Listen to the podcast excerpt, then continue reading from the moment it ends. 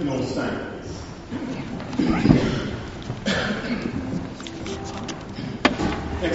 Next song we're going to sing at this time is Suicide Year.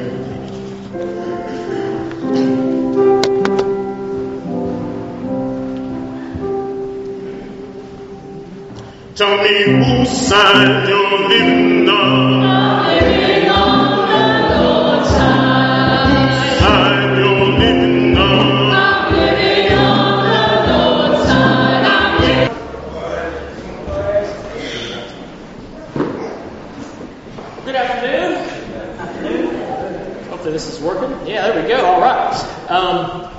To be together. What a great song. Uh, reminds me of so many of you as we were singing the last chorus there. Whose side are you serving on? Ray walked in after serving us communion. So thank you, Ray, for your service there. Appreciate that. Week in and week out.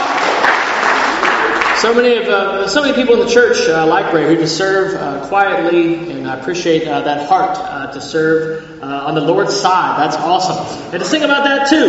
Many things to celebrate today, and of course we're going to finish our time here by celebrating God's word. We're back in uh, Luke chapter six. Uh, you can be turning there. Uh, missed you guys uh, last week. Uh, Mandy and I were out of town. Uh, we were at a meeting in Helsinki, Finland. There's some, there's some proof. You know, we were, right there. That's Mandy. That's we weren't on a secret holiday, um, but it was it was a great gathering. The UK and Nordic churches of ours have started to collaborate and work together, and uh, so this is a meeting that we have uh, every year or so uh, to come together. And we came together in Helsinki, Finland. Uh, beautiful spring was flurrying as we arrived, and. Uh, but you know, it was so encouraging that this the disciples in Helsinki, the church there is about 30. They're looking for full-time staff. They've gone through a lot, and uh, this is the largest gathering. We had church with them on Sunday, the largest gathering of, of our church in Helsinki in their history of the church. So they are very encouraged uh, to have all the staff and the elders and administrators uh, from the UK and the Nordic churches coming together. And there's a lot of good news, some great lessons. I got some great discipling for our lives, Mandy and I, and I thank you uh, for supporting us uh, on our trip. Um, uh, a few things real quick this week. Uh, it's a little bit of an abnormal week. There's going to be no teens this Friday because this Saturday we're having what we're calling our Fun Fest at Cannon Hill Park. Pray for good weather. Uh, the way it's going to work is bring a picnic lunch at 1 p.m. We'll meet at the bandstand. We'll have some food, some fellowship. Uh, then we're going to have some different games going on in the park, some scavenger hunts to share our faith. It's just going to be a great time uh, as a church family to come together, uh, celebrate uh, what we have in Christ, and just share the good news a bit too with those in the park. So hopefully everyone is free Saturday can make it uh, from 1 to hopefully about 5 p.m. Uh, there at Cannon Hill Park. So we'll see you there Saturday. and then, of course, lastly, we don't have any, any, any congregational meetings this week. You, you, may have family group meetings. Um, uh, this last month, of course, we, we tried a Wednesday congregational meeting versus a Friday congregational meetings. I've asked the family group leaders to solicit feedback. You may or may not have done that with the family group leader. Feel free to let them know what you prefer, Wednesday or Friday. Um, and uh, we're going to uh, try to solicit feedback uh, through today. And so if you want to talk to me about it as well, we're trying to do what's best for the church spiritually, uh, what's best for the rhythm of our church. It's not really about what's popular, but really what's best spiritually. Uh, but we do really want to get feedback on, on, what people think now that we've tried out two Wednesdays versus two Fridays. So please uh, give us some feedback if you haven't already. All right, on to the good stuff here. Luke chapter 6. Uh, appreciate Hugh preaching last uh, Sunday, the sermon on the plain. Everybody did a great job, amen. Um, you know, and, and, and as as uh, as Hugh did so well, he he, he reminded us, uh, you know, of Jesus' power and how he, he, he challenges our whole view of life. Uh, you know, blessed are the poor, the hungry, the weeping, the hated, uh, we read. Uh, and, and, when we hear that, you know, Jesus, he's so countercultural. He's, he's almost at this point counterlogical. It just, it just doesn't make sense, right? At first when we hear it. Uh, how is it true? Well, of course, the great reversal in the end is what Jesus is referring to there. In verses 24 to 26, he says, you know, in the end, the, the first are going to be last. And all those who seem last in the end are going to be first. All those things in life we think that's not fair, that's not right. Jesus says God's going to right all that in the end. Because God is just and God loves people. And He's going to make sure that people in the end are loved by Him accordingly. And so it's a great uh, picture uh, of the end times. All that does not seem right in the end will, will be made right by God. Of course, uh, the cross, as Joe shared about that today, uh, was just that. It didn't look right, it didn't seem right, but in the end, it was just right. Uh, and of course, through that, we can and will be saved. Um, So Jesus gives the sermon on the plain here in Luke. Uh, then he goes on in verse 27 to say in Luke chapter 6, but to you who are listening, you know, now that I got your attention maybe, he says, love your enemies in verse 27. Do good to those who hate you. Bless those who curse you in verse 28. Pray for those who mistreat you. If someone slaps you on one cheek, turn to them the other also. If someone takes your coat, do not withhold your shirt from them. Verse 30 Give to everyone who asks you, and if anyone takes what belongs to you, do not demand it back. Do to others, in verse 31, as you would have them do to you. If you love those who love you, what credit is that to you? Even sinners love those who love them. And if you do good to those who are good to you, what credit is that to you? Even sinners do that. And if you lend to those from whom you expect repayment, what credit is that to you? Even sinners lend to sinners, expecting to be repaid in full. But he says, love your enemies, do good to them, and lend them, lend to them without expecting to get anything back. Then your reward will be great, and you will be children of the Most High, because he is kind to the ungrateful and wicked. Be merciful, he concludes, just as your Father is merciful. Again, some challenging stuff here. He's not done. Uh, aiming for Jesus is the title here of my sermon this afternoon. It's, it's crazy talk at first glance.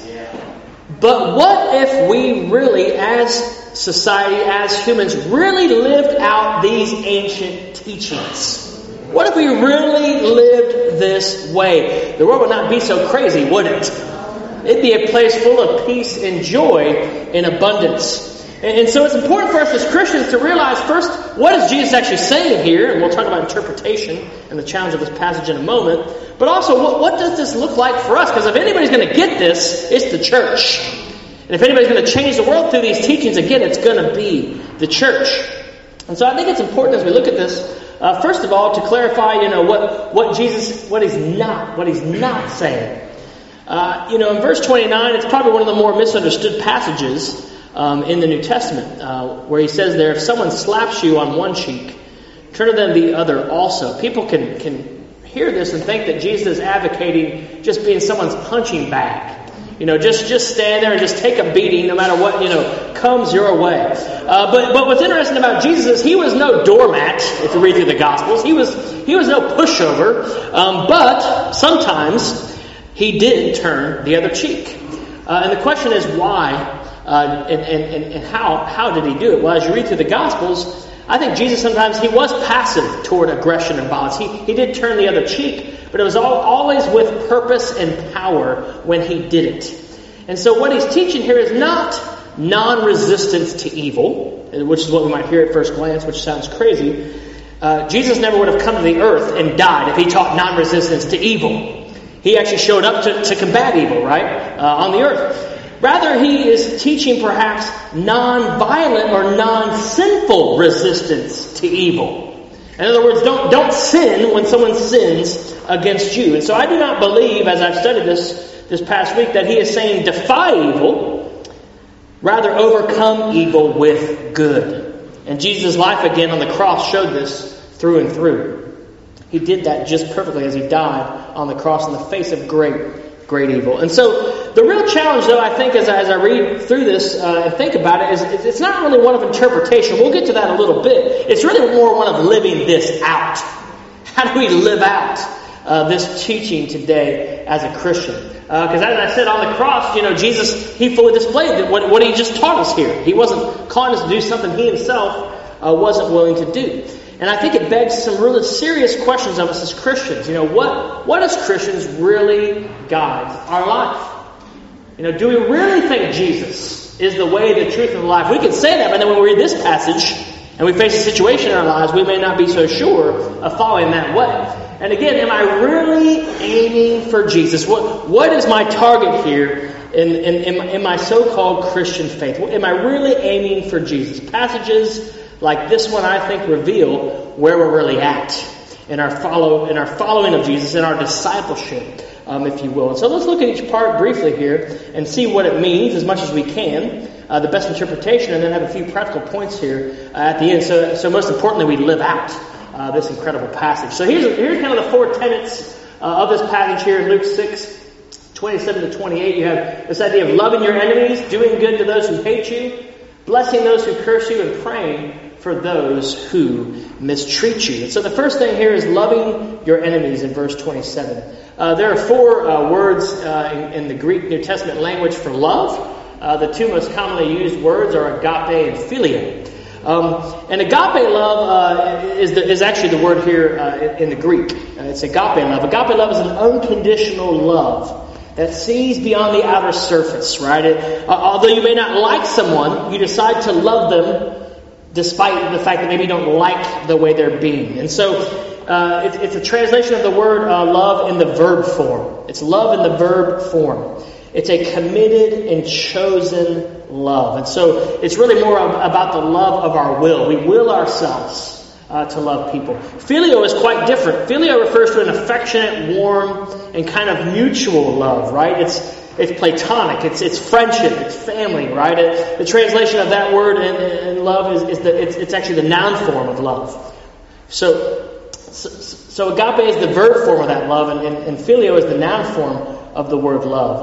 Um, and, and so phileo is much more about the heart. So much more about those warm, fuzzy feelings, right? And, and, and agape is much more about the will. We just do what is right in the end in love. And Jesus actually in John 21 says to Peter uh, three times, Do you agape me? You know, do you, do you have this, this love of the will for me? And Peter says uh, three, you know, over and over to Jesus, You know, I phileo you. You know, I, I, I love you in, in, in a heart kind of way. Uh, and so love sometimes, according to this passage, and this is the only way probably we can live out this passage, love sometimes is more about the will than our feelings. But most of the time, as human beings, we think of love as how we feel. But when someone's hating us, cursing us, opposing us, and mistreating us, we're, we're not going to feel love at all. But that's where we need really God, you know, in our hearts. And God determining and dictating our wills. And that's the kind of love here towards an enemy that Jesus is calling us here to have. He says also, to, you know, so this is, you know, addressing our will, our soul as Christians. The next uh, thing here in verse 27, do good to those who hate you, is, is more about our actions. Not just, not just you know, what is deep inside, but then how we respond uh, to those who hate us. Uh, and the context is important here.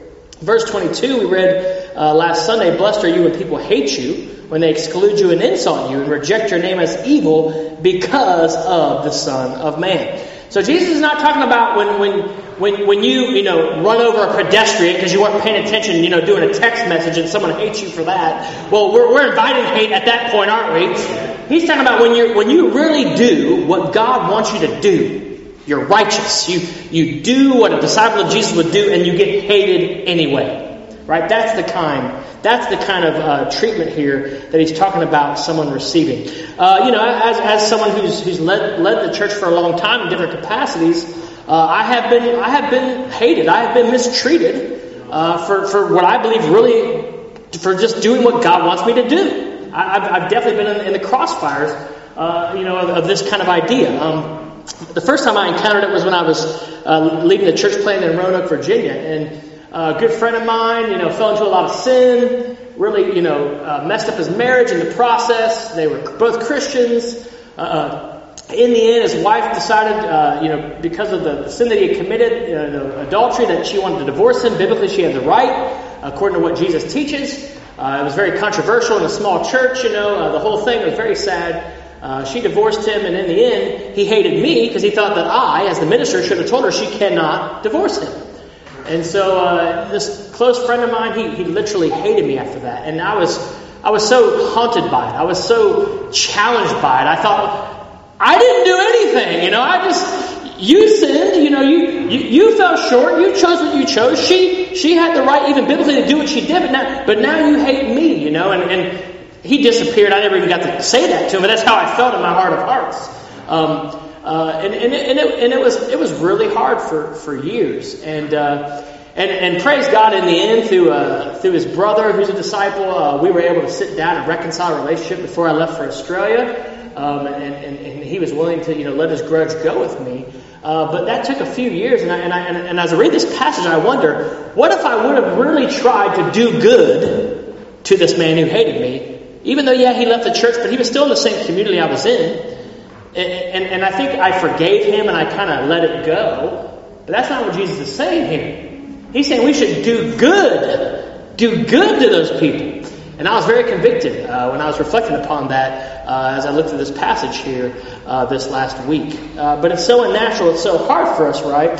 But there's real power. You know, I think of the Old Testament passage where he- heaping burning coals upon people's heads when we love the way Jesus loved. So Jesus addresses our wills, our actions here. Next, in verse 28, he addresses our words. He says, Bless those who curse you. Bless those who curse you. Uh, I think I mentioned it a little while back. Ricky and Ricky and Paul and I, the night we all met in Cannon Hill Park to share our faith, Ricky and Paul and I encountered this gentleman walking out of the Mac, and, and he was quite hostile to us sharing our faith with him. And uh, he took the invitation Ricky gave him and just walked right in front of us and waddled up and threw it in the tr- in the rubbish. And uh, he was pretty hostile. And and I started to talk to him, you know, and he was saying, "Oh, there's no such thing as God." And I said, "Well, you know, it actually takes more faith to believe in nothing than to believe in something." And I started to kind of try to engage him in the debate. And he just kind of walked out, rah, rah, you know, and we didn't talk to him anymore. And um, and Ricky and, and Paul and I, we moved on. Amen. But uh, but it's interesting when I was again as I was reading through this passage, my temptation is to debate him, to engage him in a debate. But this says, uh, you know, when someone curses you, you should bless them, not debate them. But my again, my, my, my, nature is to, is to debate them. So I thought, well, what if I could go back and do this again? Well, what should I do? Well, when this guy insults our faith and says there's no such thing as a God and throws away the invite, well, maybe what Jesus is saying I should do is, hey, we appreciate your zeal and passion for your atheism. Wow, you know, you you you are someone who is very bold. You know, thank thank, thank you for challenging our faith because it tests it. It's great to meet you. You know, maybe that's what Jesus would have said to him. I don't know. But this passage, it challenges me to think, you know, am I blessing those who curse me? Jesus, he challenges the very words that flow out of our mouths, doesn't he? And again, you know, what kind of impact could we have? What kind of seed could be planted? What kind of door could be opened when we respond that way? Because that's very powerful. And it's unseen. It's unheard of in the world. And sometimes, sadly, even in the church. And lastly, here, verse 28, as far as our interpretation, he says, Pray for those who mistreat you. You know, Jesus, uh, even in the worst, the worst moment, as he's been, you know, mocked, falsely accused, beaten, spat upon, flogged, he's been nailed to a cross, an innocent man. He's on the cross, and, and what is his prayer? He says, Father, forgive them, for they know not what they do. What an example Jesus was, you know, of this very thing. Praying for those who mistreat you. Really, if you think about it, what, what better thing could we do for our heart and those who are mistreating us than to bring ourselves and them before God? And that's exactly what we're doing when we pray for those who mistreat us. So, you know, again, what, what, if you think about it, you take a step back, what actually is more effective? Our knee jerk sinful reactions that oftentimes just are that, or the teachings of Christ when it comes to opposition and mistreatment and hatred. And if you look at Jesus' life and you look at his death and you look at his resurrection, we know it's his teachings. It's his way that actually is the best way uh, to deal with these kinds of matters. But it's not an easy way. It's quite challenging. You know, Jesus, he gives us some startling commands here, and then gives us some startling recommendations uh, as to how to live this out, right? He goes on in verses 29 through 30 to, to, again, you know, just continue to rock our world here. Uh, if someone slaps you on one cheek, turn to them the other also. If someone takes your coat, do not withhold your shirt from them. Give to everyone who asks you. And if anyone takes what belongs to you, do not demand it back. Whew, you know, and I think uh, the question I said earlier is, is it is an interpretation question. Is, is this a literal teaching? Is this figurative talk? You know, that Jesus is presenting here? Um, you know, he, he, says if someone strikes you, um, slaps you on one cheek, turn to them the other also. Um, this is kind of a little bit cultural. Uh, it, it, it, wasn't. Uh, it was. You know, today we might we might equate this to spitting in one, someone's face.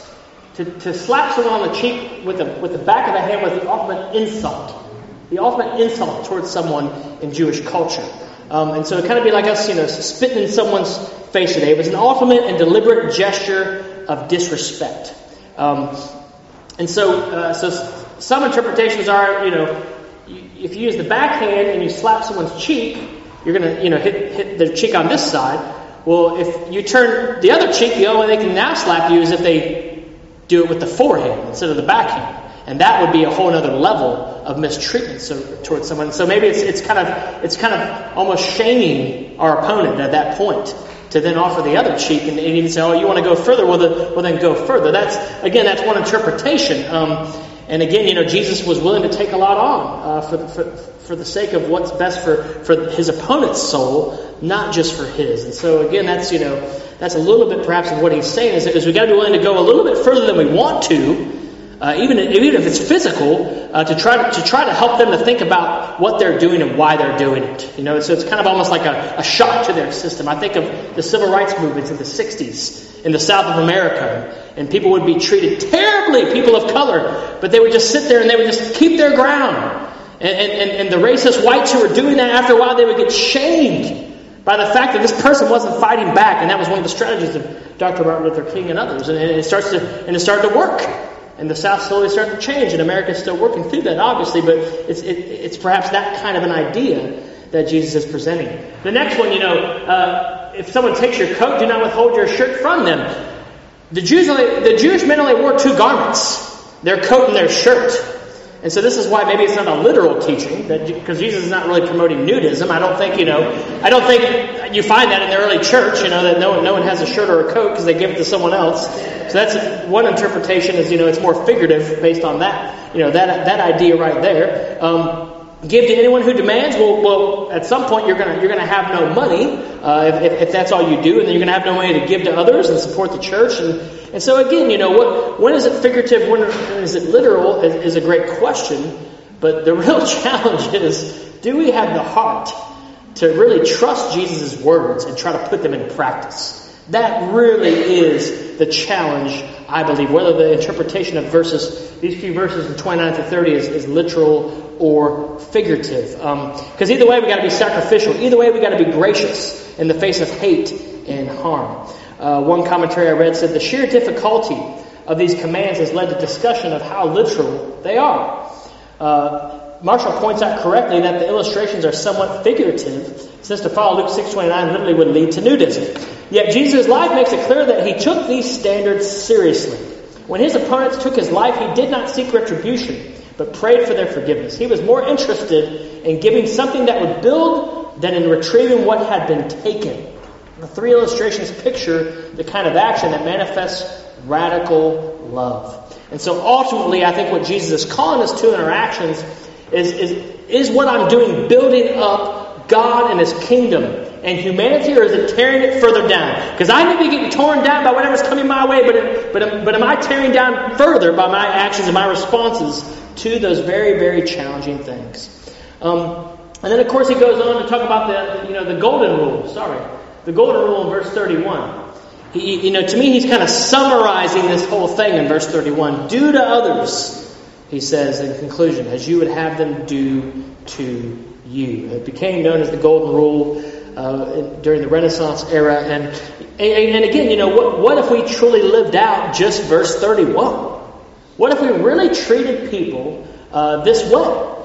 You know, if we're aiming for Jesus, this is how we ought to live. These are teachings that should apply to our lives every single day. Uh, it, it, it's challenging, yet it's rewarding when you live out the teachings of Christ. And so, a few things here to conclude from uh, this section of, Scripture. If we're aiming for Jesus, we have to remember first here that Christianity is about doing good, not just avoiding evil.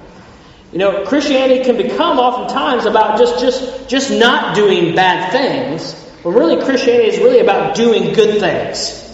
And unfortunately, this is where we can often get off track. You know, and, and even the idea of holiness. Why should we be holy? Why should we be set apart and not sinful? It's again so that we can then be prepared to then go out into a sinful world and help people become Christians. So even our holiness is not just for ourselves. Um, it's, it's, it's for the common good of all those around us as well. So we got to be filled with God uh, so we can do good, and that and that is the challenge I think that this presents to some degree. John Wesley, you know, he put it well. You know, he said he said, Do all the good you can by all the means you can, and all the ways you can, and all the places you can, and all the times you can, to all the people you can, as long as you ever can. And now we're all exhausted and overwhelmed. But that's that's what Jesus is saying here. In, in a nutshell, it's just it's just we should be about doing good, not just avoiding evil. But it's so easy in the church to just be about avoiding evil. But that's not the church at some point. That's just a nice moral religious club. And that's not what Jesus died for. He died for so much more than that. The second practical here is, is, is, Christianity is about doing what Jesus said and did. I know you've heard that before. Oh, thanks for the insight for us. Yeah, yeah. But again, you know, Jesus' teachings, is that really what we're following on a day to day basis? Is that, is that the mark? Is that what we're really aiming for when we're at work, when we're at school, in the way we treat our family, in the way we interact with our neighbors? Even within our, our church, is that, are these teachings really being lived out? It's very easy to fall into religious syncretism. Religious syncretism is this idea, and you see it in the Old Testament. The Jews were pure, they had the law, they were set apart for God's people. They start mixing in with the Canaanites, they start mixing in with the Assyrians, the Babylonians, and next thing you know, they get a little bit of Judaism, a little bit of paganism, a, a little bit of the Greeks, a little bit of the Romans, and then you get to the, the Jews in Jesus' day, and they're so far they're so far in many ways from what God intended. Because they took, they took the truth that they had and they mixed in a lot of other things with it. And that's always the danger in the church that we take we take the idea of Jesus, but that's about as far as it goes. And then we just kind of follow our own wisdom, our own insight, our own ways of doing things. There's all kinds of religious sayings that we might even ourselves be saying in discipling times. I may have even said it from the pulpit that actually aren't even in the Bible.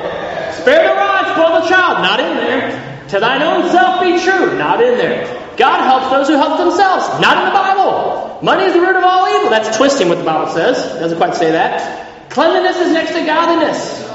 Although I, I have said that to my team a few times. this too shall pass. God works in mysterious ways. I actually do use that one. The eye is the window to the soul. And you could probably add more to that list. And again, I'm not saying these are necessarily bad ideas or bad concepts. But again, it's so easy to take the truth and start to add in our little wisdoms and our little antidotes and our little feelings. And, and next thing you know, we're not aiming for Jesus anymore. We're aiming for some other kind of religion, and we don't want to be that kind of church. Amen. We want to. We want. We want the whole Jesus is nothing but Jesus and all the things that we do. And lastly, here Christianity is about what is best, not just good. Christianity is a call to what is best, not just what is good. You know, Jesus, He gave us His best on the cross. He gave us His best in, in, his, in his life and His ministry. He, he poured it all out. And that's really the golden rule. To me, that's, that's really what the golden rule is talking about. It, it, it's talking about giving our very best. You know, that, that is the Christian standard. We, we go for the gold. We don't settle for the silver. We don't, we, don't, we don't set up for the bronze. We go spiritually for the gold. That's what Christianity calls us to. So oftentimes we settle for the negative golden rule. You know, don't do to others what you wouldn't want done to you. But again, that's the opposite. That's the opposite of what Jesus is saying here in this passage. You know, Jesus was and is perfection. And as Christians, we are not striving to just do okay. We should be living a golden life never settling for anything less. And that's exactly what he warns against, right? In verses 32 to 34, says, If you love those who love you, what credit is that to you? Even sinners love those who love them. And if you do good to those who are good to you, what credit is that to you? Even sinners do that. And if you lend to those from whom you expect repayment, what credit is that to you? Even sinners lend to sinners, expecting to be repaid in full. The best standard we have it's certainly not mine. It's certainly not ours. It's certainly not the world's. It, it's, it's our Lord's. Because only He lived the life to the full that we're all striving for. And so, amen, this is, this is a challenge to our natural responses. This is a challenge to our instincts uh, in many ways. But we have to remember our instincts are in a fallen world. Our instincts are, are, are after the fall. They're, they're, they're not naturally righteous. When we are hated or we are hurt, uh, by others, it's so easy to hate back and to hurt back. You know, when we trade hate for hate, insult for insult, we are not doing what is best for us, we're not doing what is best for them. And ultimately, that's what Jesus is calling us to here. It's challenging and it's inspiring. Uh, and, and, and, so, how do we how do we go out this week after Jesus just blown our minds again, you know, by his teachings? How do we go out this week and live out this passage? Well, a couple things here to close out, a couple practicals. The first one is I think we need to aim small. Speaking of aiming for Jesus, sometimes we need to aim small. Um, oh, I don't have I don't have the scripture up there. Sorry. Uh, aim small. Oops. Thought I had a scripture up there. I apologize. Um, or big. Amen. We'll get to that. Um, aim small. You know, sharpshooters. Uh, you know, they, they focus. They focus on the exact spot they want to hit. They aim small. And so I think for us, it's it's it's really quite simple. Where are you withholding love? Where are you withholding righteous response? Where where are you withholding kindness to those who who really aren't loving you? To those who really aren't treating you the way you want to be treated. It can be just a little, a little normal everyday interaction that you have at work, that you have in your family, that you that you have, you know, in, in, at school. Uh, I think you can really start even in the church. Speaking of maybe small, you know, are we really treating one another this way? We're bound by agape love for sure, and this passage refers to it. Uh, but but we should have the phileo as well in the church. Well, I mean, I, I guess I'll just never like that brother or sister, but I'll love them anyway because of Jesus. I mean, you can, you can decide that, and that is agape love, but, but really, in the church, we should be striving for more than agape love. We should be striving for phileo love as well. Uh, but you get outside of these walls, and certainly, at the very least, we should have agape love uh, for the world that is around us. You know, Jesus talks about how powerful this love can be in John 13, 34 to 35 meant to have it on the, on the slide there, didn't, didn't make it in the translation. He says, A new command I give you love one another. As I have loved you, so you must love one another. By this, everyone will know that you are my disciples if you love one another. You know, if we have a lack of love here, we are, we are, we are losing touch with Jesus. And if you can't love your brother whom you can see, the Bible says you can't love God whom you cannot see. And so certainly aiming small starts here. But I believe here is a great training ground and a safe training ground for learning to love more. And then we can take that out into the streets and out uh, into our neighborhoods. Um, so, so we gotta we gotta aim small. We gotta aim small. You know what, what's a good next step with that neighbor, with that coworker, with that classmate, with that family member who is really hard to love? What's what's that next step for you? Perhaps the Spirit's prompting you in that direction. Uh, another idea here is just to aim big. Uh, as I already exposed to you t- several times in the slide, aim big. Um, you know, sometimes we need, we need to be like a sharpshooter. Other times we need to be like a photographer. We need to kind of see the big picture, right, and see how it all how it all works together when it comes to loving people. Um, you know, to do this, we, I think we must have God's heart. We must have His view of the world. John three sixteen. For God so loved the world that He gave His one and only Son. That passage says, because of God's love, because of that heart, He gave. Right? Because of that heart, He gave. Uh, and this passage calls us to, to give way more than we want to. Just like God gives to us. God didn't want to give up His Son, but He chose to give up His Son so that we might be saved. That, that is God's heart. So when we're talking about aiming big, we're aiming for that big heart of God. Having the heart of God for a lost world. Giving uh, even when it hurts for example. Um, and the encouraging thing is, you know, how, how do we do that? Well, we have to realize, verse 35, Jesus says, as he closes out here, he says, Your reward will be great when you do this, and you will be children of the Most High, because he is kind to the ungrateful and the wicked. What's the reward? Ultimately, what I think he's saying in verse 35 is you will be more like God. You will be more a son and daughter of God. That mean, nasty, hateful person, they may not change at all. They may be even more mean and more hateful. But, but our reward is not necessarily that they will change, although they may, because that's the best chance to help them change, is to be like Christ. But the reward ultimately might just be we are more like Christ. And if we are more like Christ, that reward is beyond measure. It's beyond measure. But yes, you must have a theological view to, to live this way. You must understand Jesus' call here and how God is ultimately in control, or this kind of giving can become foolish and futile uh, without this kind of understanding that God ultimately will reward this if we're going to be more and more like Christ. You know, if we are aiming for Jesus, we will love like God, and we will give regardless. Um, you know, my uh, uh, my brother called me. Um, no, actually, he, he messaged me this morning. My older brother Sky. Some of you who know know me and know my older brother, and I don't think he'd mind me saying this publicly.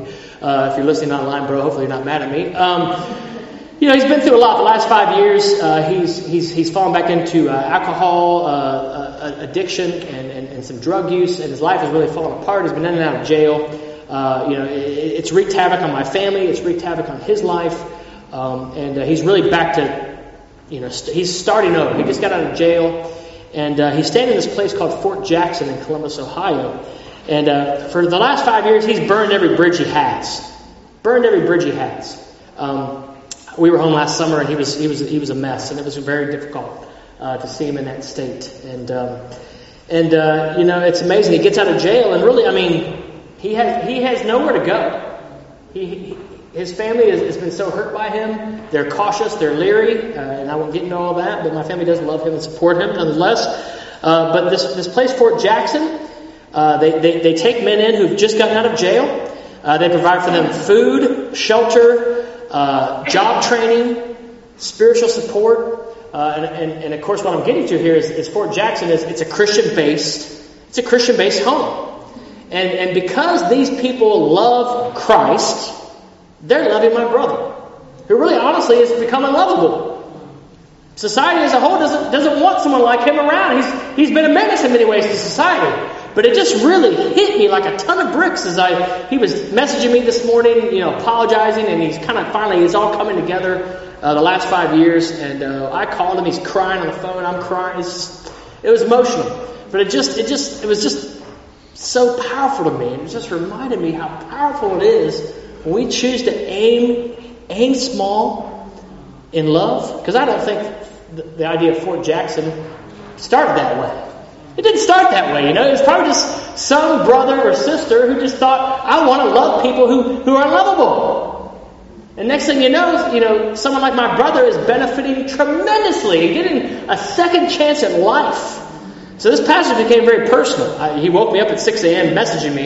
You know, he realized, oh, sorry, you know, I was, oh, my alarm was set for 6.30 anyway. You know, hey, man, I'm preaching today, getting up early. Um, but, you know, it's just, it was just so encouraging to me and, and so inspiring to think how powerful that, that little bit of love can become in people's lives. And so let's, let's not belittle that. Let's, let's not underestimate the power of you and I going out and living out this passage.